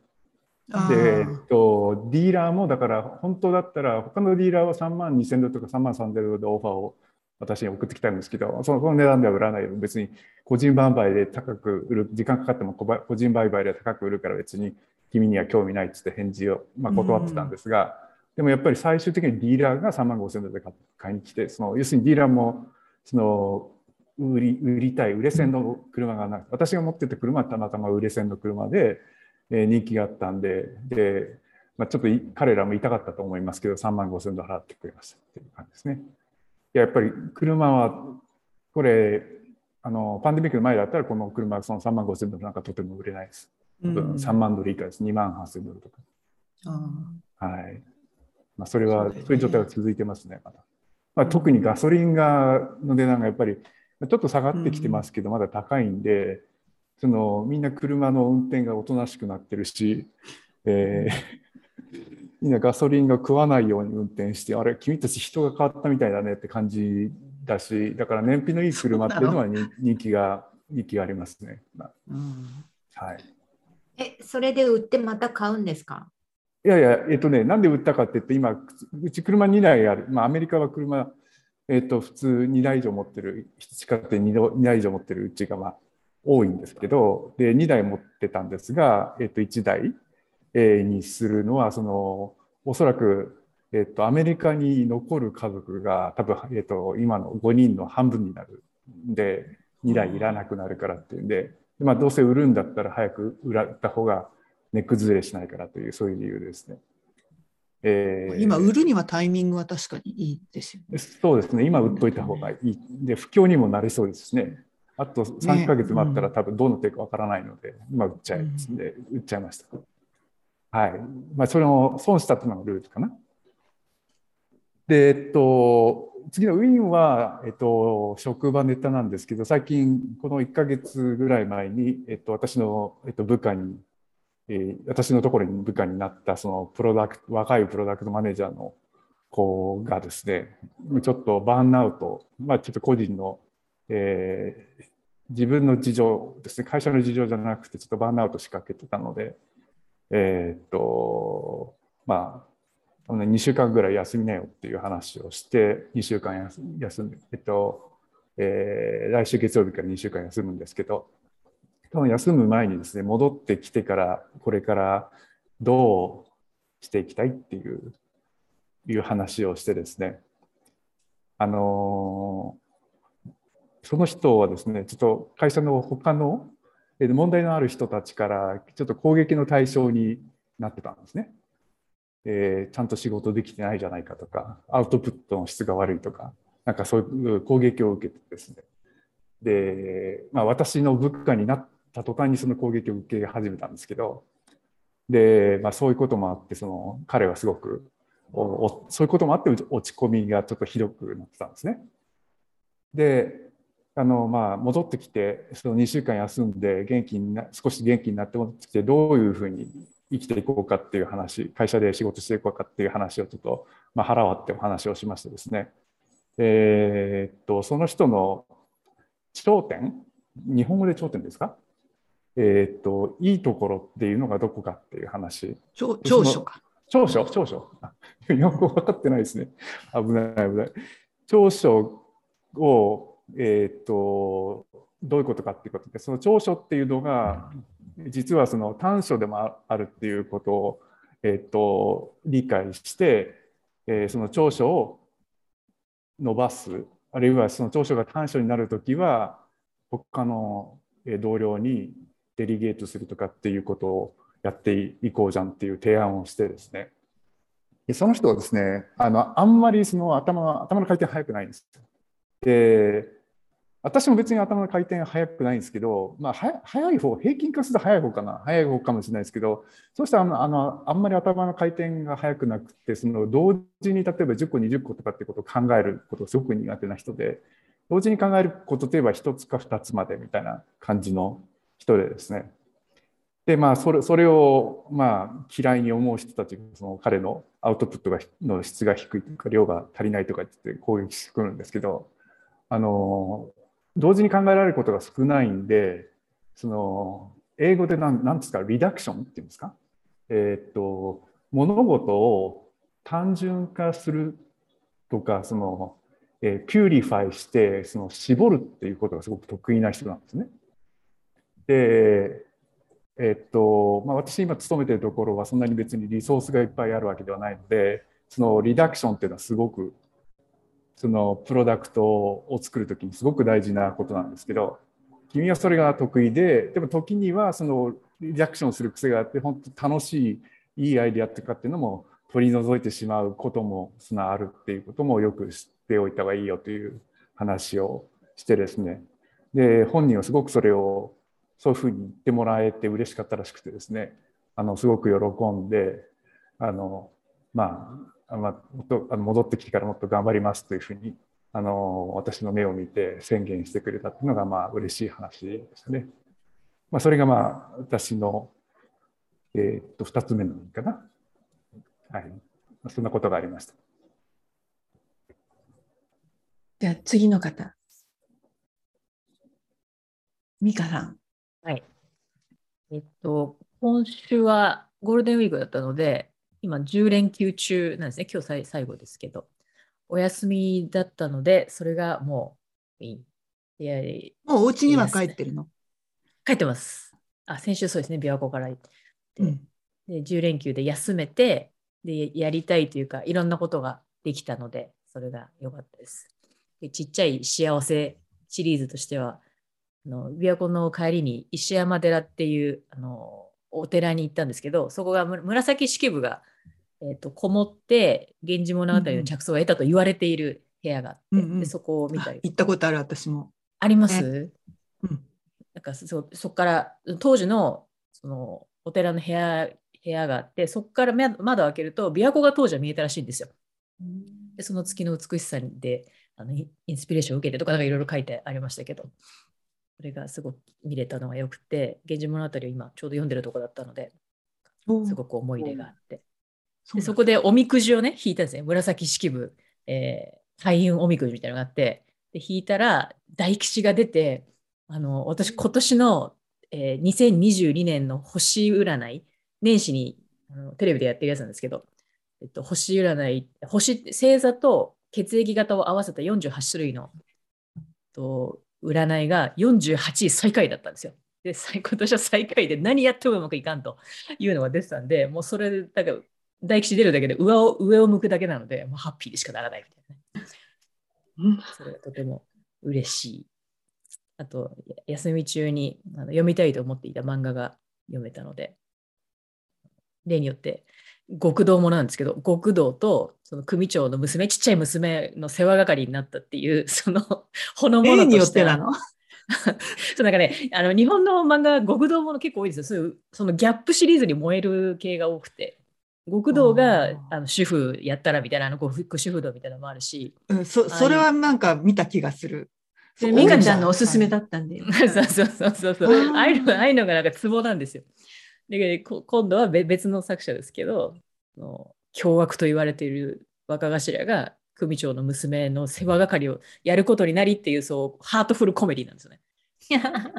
それの漫画を一気に読めてなんかホコホコしてたりしました。あと昨日あの朝のカフェに行ってこう静かにねお茶を飲むのがすごい好きなんですけど、そこで店内に一人しかいなかったんですけど、その方がちょうど帰るときに、あの立ったらパグ連れてたんですよ、犬のパグ。で私、ワンコすごい大好きで、もともとパグを飼ってたんで、そんでその人たちがちょっとこう、くるーって、えー遠回りして、私の席の後ろを通ったときに、座ってたのが、あの2人だけぐらいのベンチのソファーだったんですけど、そのパグがポコーンって言って、横に飛び乗ってきたんですよね、私の横に。でうわー、かわいいねみたいな感じで、あの、ワンコ大好きで私としてもしばしそこでモフモフさせてもらいました。そういう小さい幸せがいっぱい重なった、リラックスできたお休みでした。素晴らしい。幸せ琵琶湖は何泊したの？琵琶湖は、えっと、に、えー、3泊、合計3泊。前乗りで京都に1回、あの平日のうちに行って、で、翌日、レンタが借りてあったので、合計3泊しました。琵琶湖その時京都ははどうだった？もう混んでた、混んでました、もう、あの、うん、結局駅の近くにしか泊まってないんですけど、新幹線とかも満杯だし、あー。うんゴールデンウィークの最初の日の翌日の初日の朝に移動しようかと思ってたんですけど、朝の新幹線がもうグリーン車まで全部いっぱいで、6時台、7時台、8時台、へあの7分奥に出てるのぞみでさえ全部いっぱいだったので、あ、これごい無理だと思ってもう前日にしましたけどね。すごい混みようだと思いますしごい差ですー。記事ではあのえ清水寺の人手が去年の3倍とかってた。言ってああ。なんか写真見ました。あの竹下通りを撮ってるようなあんな写真になってましたよね。ぎっしりみたいな、そうそう、うん。あの参道のところがね。ねえなん。か出私出かけたいっていうのも分かりますよね。まあね、ペントアップディマンドです。6日に京都でエースホテル行ったけど、空いてたよ。6日、ああ、平日。6日、そうかもですね。あの、そこ休んでる人でも、うち帰ってちょっとのんびりしようかとか、帰るタイミングだったのかもしれないですよね。うん。6日とかって。あとは平日で休んでない人もいるだろうし。そう月曜と金曜が出勤日だったんだよね、カレンダー通りだとね。うん、で、あの金曜日に私帰ってきて、それはあの、えっ、と、取ってたチケットがなんか間違えてこだま取ってて、こだまじゃない、光。あ 光だと思って、なんかのぞみの3号車に乗って、2本ぐらい前の、早く帰ってきたんだけど、全然空いてて、自由席。うんあなんか穴場だったと思って。あそれ、光のチケットでも乗っていいんですか？知らない。ダメなのかな？自由席だからいいんじゃないですか？あ 自由席だからいいのかな？自由席だからいいんじゃないですか？あ、いいんだ。そこ望みほどダメ。値段でも変わんないでしょ一緒だよあね。多分そうだと思うあ。あんまり変わんないと思う。結構ちょあの、うん、高かったからか変わんないんだと思う。多分そう光1時間に1本ぐらい走ってないでしょ、今ね。すごいのを当てちゃったと思って。ネットでこうピッピって買ってて。光だとね、光の方が空いてて、なんかこう、仕事するのにちょうどいいから、僕結構光に乗るんですよ。ああ、そうなんだ。うんえなんかね、光とのぞみってでと到着時間そんな変わる変わるんですか？変わる変わる京都までだと京都までだとのぞみしか乗んないから分かんな20い分ぐらいです。京都まで20分ぐらいこだまとか間違って乗っちゃうと大変なことになこる。子供はひどいです。ね。こはね、確子供は各駅だから。この間びっくりした。なんか各駅に泊まるとはいえ、そんなにべらぼうに違わないだろうと思って、京都全回行った時に帰り、あの自由席で乗るのに、あの、こだまに乗ってしまったのうっかり。で、あの、小田原で降りるからね。で、そしたら、あの、たくさん泊まるっていうのよりも、途中の駅で待ち合わせするんだよね。そうずーっと待ってる。うんうんうんうん。それが時間すごいかかっても、こだまはそうか、こういうことなのかって思いました。小田原って光も止まりますよね。で、それがね、だから1日に何本しかないわけ。光が止まるのまあ、光1時間1分しかないですよね、今ね。もともとね。で、うんそれでさらに、うん、さらに小田原に泊まるのが朝に、朝の何時台に1本と何時台に1本とみたいな感じなの。で、それを逃しちゃって、こだまに乗ったんだったから、それよりそれがちょっと、あの、先だったから、こだまでもあんまり変わんないだろうと思ったんだけど、光乗った方が良かった。はい。あとで京都エースホテル結構良かったですってみんなに言っとこう。エースホテルってどこにあるの？どこにあるんですか？あのー、新風館の隣、裏？あのーわかんない。烏丸、烏丸池。ガラスマオ池。あ、大体分かった。うん。モダンデザインブティックホテルって書いてある。ニューヨークのホテルで、まあ、ニューヨークそうなんだ再現してるけど、なんか京都に合ってるって感じで結構良かった。まあ泊まってないけど。なんなんかあの辺って最近そういうブティックホテル多いよね。私がここのところ泊まってるのがあの辺なんだよね。で、あの例によって大浴場があるホテルだけなんだけどさ、私、あの結構あの道を歩いているとすごく綺麗なあの入り口のところがこう町屋風で大きなのれんがかかってるすごい綺麗なホテルが新しいのがいっぱいできてるなと思って。いやコロナ前に計画されて、えーコロナ中に建ったホテルめっちゃ多いんで。だよね、うんまあコロナ中っていうかあの東京オリンピック目指してっていうね。あそうそうそう、多いと思う。うん。で、いかにも外国人に 喜びそうな風なところ多いよね。エースホテルか、ちょっとしあ、でも大浴場がないと私はダメだな。ないです、ないエースです。ホテルはないです。ないです。絶対ないです。おしゃれブティックホテルなんで、あの泊まり心地は悪いかも。ニューヨークのエースホテル泊まったのはね、あのね、泊まり心地悪いと感じました、私は。本当だって基本的には、基本的にや安っぽい感じですからね、なんかね、ないですよね。あチープな感じだった。なんか、私が泊まった部屋はミュージシャン的な部屋みたいになってて、後ろに、えっと壁にギターがかかっていて、えーうん冷蔵庫があのミュージックあ楽器入れのボックスの中に冷蔵庫があるっていう非常にあの使いにくいデザインでした。えそれニューヨーク かっこいいですね。ニューヨーク行った時、あ、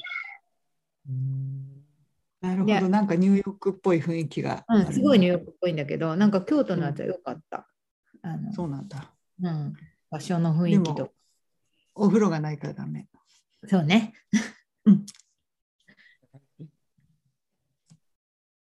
じたい。ちっちゃいウィンがあって、えっと、ルーズはですね、えっとうん、先週お話しして、音声届るか分かんないですけど、あの、活動量系のミスフィットををトイレに流しまして、言ってたね。ドーッとなくなってしまって、もう生産してないので、打ちひしがれてたんですけど、あの帰ってきて、その自分が使ってたのを家族に話したら、あの欲しいって言ったんで、前プレゼントしてたんですよ。でそれを思い出して、あのもし持ってて使ってなかったらくれと 言ったら、あのちゃんとあのもう使ってないんだけど、あのあったので、それを入手しました。おお。本当にそれが最後なんで、これ、これマジ、マジガチ最後と思って、まあ、ウィンナー、入手できたのはウィンなんですけど、本当に最後なんだなと思って、ちょっと、あの危機感ルーズ。今ここにある。これね。えやったフリップ型のが好きで、あのう腕に巻くのが多いじゃないですか、活動量系トラうんアクティビティトラッカーで。腕に巻くのがそんな好きじゃないので、なミスフィットのこの薄い感じっていうのがすごい好きだったから、もう本当に最後なんだなっていう、ちょっとなんか、遠い目になりつつ、これで落としたらもう終わりです。はい、ー。流さないようにトイレで。長さのそう、ここもトイレ行ったらもう、もうダメですね。でした。はい。じゃあ、あとは、あれ？関さんだけかな？うんごめんなさい。ごめんなさい。なんかいきなりこうルーズっぽいけど、ずっと風邪が治んないんですよ、日本日本出る頃から。で、えーっと、そうだから体調がそうあんまり良くないのが超ルーズなんですけど、こうこっち帰ってきてからも結構ニューヨーク寒いんですね。今日も8度しかないし、昼も。で、今日とか寒いからもうダウンジャケット着て外行ったんですけど、ええまあそんな、そんな、だから夜とかもすごい冷えて、えーっとね、いつだっけな、もっと、一昨日ぐらいとか4度とかぐらいが下がってて、で、だから、あの、普通のつもりで寝て、寝てるっていうか、その時差ボケの子供を面倒見てたら寝ちゃって気がついたら、なんかもう夜中冷え冷えでみたいな感じ。で、それで全然そういう、そういう感じなんで、体、あの、体調よくありません。よくな、な、違う、治りませんみたいな感じで、で夜、ゲホゲホ咳咳が出るみたいな、なんかそういうのが続いていてですね、もう2週、きさっきもちょっと話したんですけど、気がついたらに帰国して2週間経ってるんで、うん。あこれそろそろ直さないと、こう、だから今日実はコロナのブースター2回目のやつでモデルナを打とうと思って、こう、あの、待ってたんですけど、いや、この体調で打ったらやばいなと思って、あの、うん。30分前にキャンセルしたんですけど、だからもうちょっと、あの、ちょうど日本にいた時も人間ドック受けられたら人間ドック受けたんですけど、結構、いろいろとこはないけど、なんか、ずっと、最近ずっと A だったのに、なんか、ちょこちょこと、なんか出てきてですね。で、なんか重いものはないんですけど、なんか、すべて、こう、ちょっと、検査してくださいみたいなのが出てきたんで、こう、ちょっとその辺を早くフィックスしなきゃいけないなっていうのはちょっとルーズな感じですね。関さんもう年ですから気をつけてください。まあ、もう手とかも噛みつかれてもちょっと大変なんですよね。で、ウィーンの方は、あの、ピッツバーグに行ったんです。ピピッツバーグはカンファレンス行ったんですね。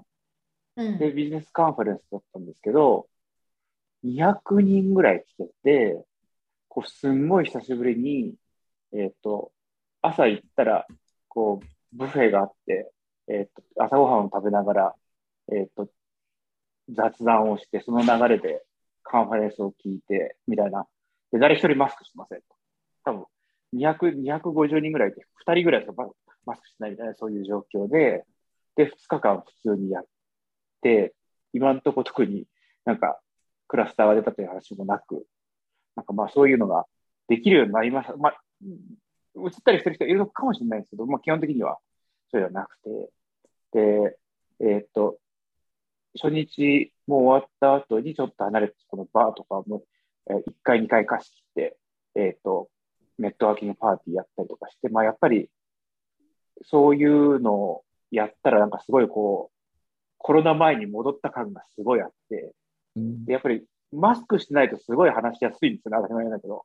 うんだから、だから相手の顔見ながら喋れるじゃないですか、当たり前だけど。で、やっぱりマスクしてると声も聞き取りづらいし、表情もわかんないし、なんだかこう、ちょっとこの人が砕けてるのか、緊張してるのか分かんないみたいなやつが全くなくて、うん。あ、なんか、この世界に戻れたらいいなと思って、実際まあ、ね、戻ってるわけなんですけど、ただ、まあ、ね、まだそんなにそ、そこまで大きなカンファレンスが大都市ではまだ行われてないのかもしれないですけど、なんか、こういうのができたらいいなと思ったし、なんかすごいもうみんな、こう、終わった後とかに三々午後、いや、なんかもう、顔見て喋れてすごい良かったよね、みたいなことをみんな言ってて、当たり前のことなんですけど、すごいみんな、あの、喜んでたっていうのを見て、まあ、こういう世界が早く帰ってきたらいいな。で、まあ、ちょっとそういうのを体験できて、ちょっと良かったな、みたいな感じの、ちょっとウィンっていう感じですね。うんいや、でもすごい楽ですよね、あれね。人の顔見て喋れるのって。いや、もう本当に、なんか、あの読むのに一生懸命になっちゃうもん。私なんか言葉以外からすごい情報を得てたから、なんかこ本当はどう思ってるのかなって読むのに一生懸命になってすごい疲れる。マスクしてる人と重要な話するとき。すごい良かったです。楽ちんだった。ねえーそれリフレッシングですね。えっと、どのくらいの規模のカンファレンスっておっしゃいましたっけ？えっ、とね、来たのは結局200人ぐらい来てたのかな。うんでそれもちょうどいいなんかちょっとバブリーだな、バブリーって変だけど、バブリーだなと思ったのは、まあ、ピッツバーグなんてさっきの話じゃないですけど、まあ、飯もまずいとかね、そんな感じで、人もあんまり 来ないだろうなと思って、でいつもそんな、そんな感じだったんですけど、今回、なんか知らないけど、シアトルにある、えっ、と、ブティックの、えっ、と、インベストメントバンクが、なんか、いや、これからは、自律走行、AI、ロボロボティクスだとかっていうふうに言って、なんか、それでそういろいろカンファレスやるとこ探したら、や、ピッツバーグがいいんじゃないとかって言って、まあピッツバーグになったんですけど、なんか本人たちも2、30人スタッフ連れてきてて、で、あの、そういうカンファレンスなんですけど、250人全部無料なんですよ。だから多分軽くえーすごい2000万ぐらい、だからだから2000万ぐらい使ってると思うんですけど、その、えっ、と、ベニューだけでね。で、さらに、ね、その、本人たちも上から下まで全部来てるから、その、まあちょっと、あの、これから引き締めなのかもしれないですけど、あの、企画したのが多分、まだ、あの、こう、戦争とか起きる前だったんで、まあそういう規模のことができた。企画したの多分1月ぐらいだったと思うんですよ。1月からぐらいで。だから、そういうことができた感じで、もしかしたらこれはまた半年ぐらいこういうのないのかもしれないとか思い、思うような感じだったんですけど、まあ、あの、ちょうどいい場所で、で、無理して行った回もあったかなっていう感じではありますね。嬉しいですね。それは嬉しいですね。え今、ただね、関さん、戦争とかあるから、これからはって言ったけど、戦戦争はそんなに、えーすごく人々の行動を変えるようなことなんですか、今？いや、なんかあの、やっぱり、あの、と投資？あの、スタートアップのベンチャー投資とかって、うん、すごい引き締めになっちゃってて、あの、あの、利率上げてて、株価下がってるじゃないですか。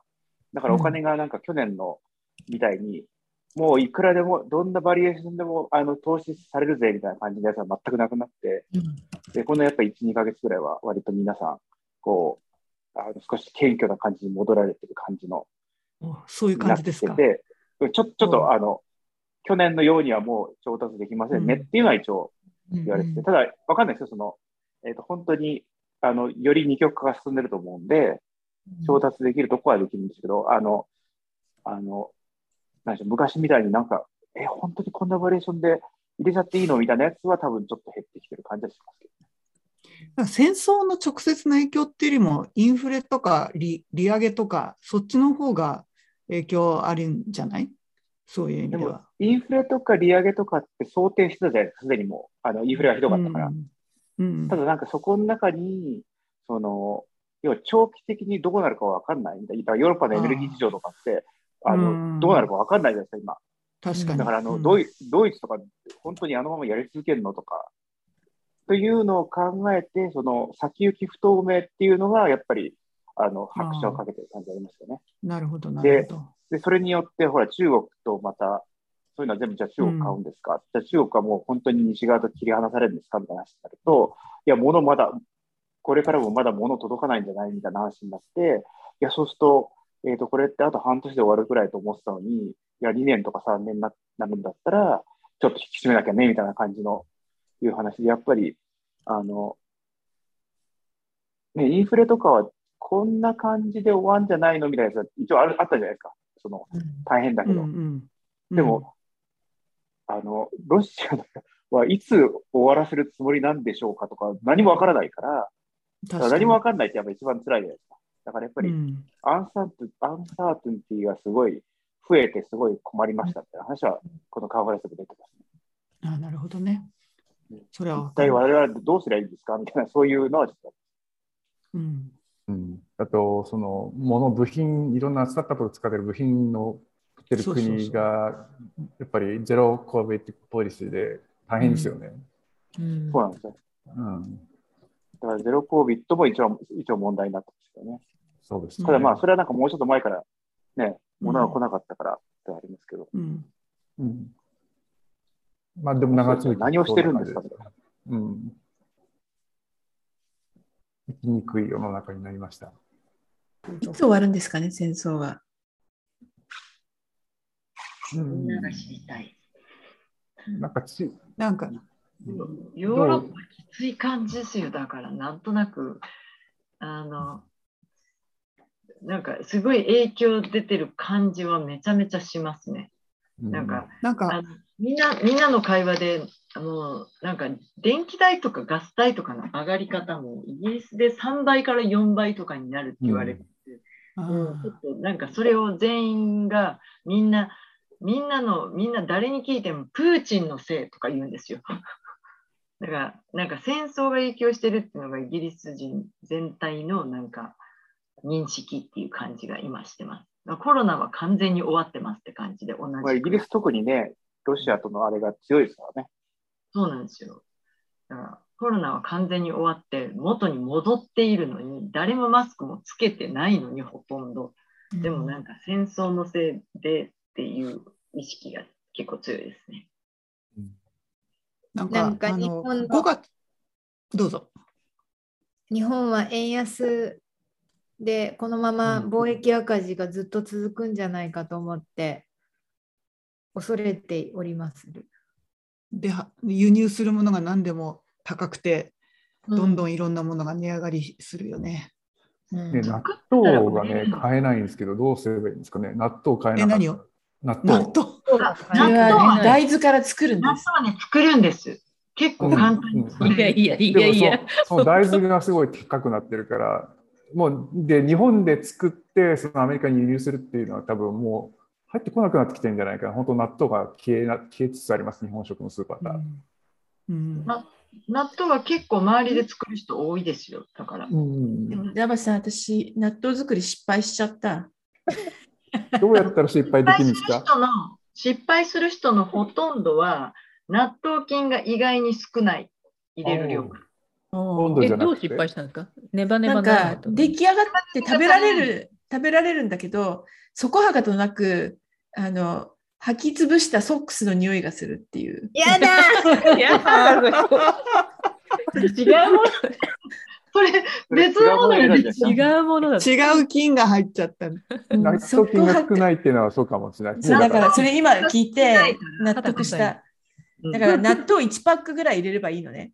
1パックじゃダメ？もっと？あな納豆菌っていうのを入れるんですよね。だから納豆から作るんだったらめちゃめちゃ足りないです。そっかうん、か 安いから買った方がいいですよ。あのね、本当ね、もうなんか1000食分が何百円とかそういう値段の安さなんですよね。うん、納豆菌。ええどこで売ってどこで売ってんの？日本で買ってたんです粉なんですよ。だから耳かき一杯で、うん、なんか何十食分みたいな。で、へえ。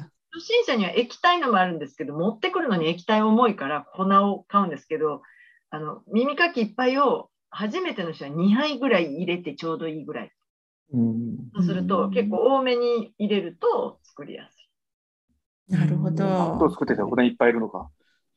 アマゾンで売ってるよ。納豆菌？うん納豆菌？今見たら売っ。てる売ってる。多分通販で買えばいいと思う。おすすめですね、それはね。へえ。ぜひぜひ。パンパンの次は納豆。そうなった。パンが難しいと思う、私。パンはできないもの、私。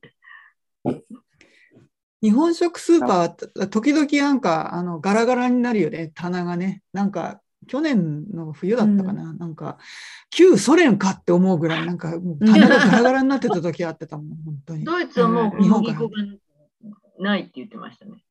全くないって言ってましたね。えーあええどうやって生きてくるの？半民族なのに。クッキーとかを。あ今、私、この世界が消えた後の科学文明の作り方っていうのを読んでます。ーおーあの、マッドマックスなとかになった時に、うん例えばスマホって一から作れないじゃない？あらいうんありとあらゆるあの技術の塊だから。その時にあのどういうふうにして文明を立ち直らせるかっていうのを書いてる本を読み出しましそういうた。漫画もありましたよね。漫画。なんかドクターなんとか。漫画もあります。あ、そう。なんかもそうですよね。誰かあのトースター作り直すっていうのをやったっていう話ありましたよね。01で材料から作るっていうやつ。うんトースターはできそうだけど、携帯電話は無理ですね。無理無理だね。今ちょっと無理だわ。え携帯電話作ったとしてもネットワーク作れないし、確かに。そうだね。絶対無理だ。うんモールスでも、信号少なくともトランシーバーは作れますよね。多分11からああ、そうね。うん。ね部品があればね。部品を作るんですよ。部品作る。真空管とか作るんですよ。真空管。さなんかあのマッドマックスもそうだけど未来は今より劣化してるってなんか SF 作家の怠慢な気もするんだよねなんか新しいことを考えなくていいじゃない？確かに。平野さんじゃないけどリダクションしてあの今の今からこう今要素を引き引っこ抜いて残ったものを描写すればいいわけじゃない？なんかでも確かに。中世がそうだったからでしょ、きっと。ああだんだん悪くなローマ時代からってね。中世に一回もう本当にそこに行ってみたいな。うんううんん。だから普通に起きうるってことですよね、戦争とかで。うん確かに。いやそろそろーその辺はみちさんのお得意な分野でそろそろいやいや時間とちょうどなりましたので、あ今日本当だヨーロッパそんな感じ、でヨーロッパ史ですね。はい。ヨーロッパはいよろしいようで。はい。はい。じゃあ皆さん、おやすみ。あ、来週はまた時間が変わるわけね。そうそうそう夜ね。はい夜ね。はい。はい。はい、おやすみなさい。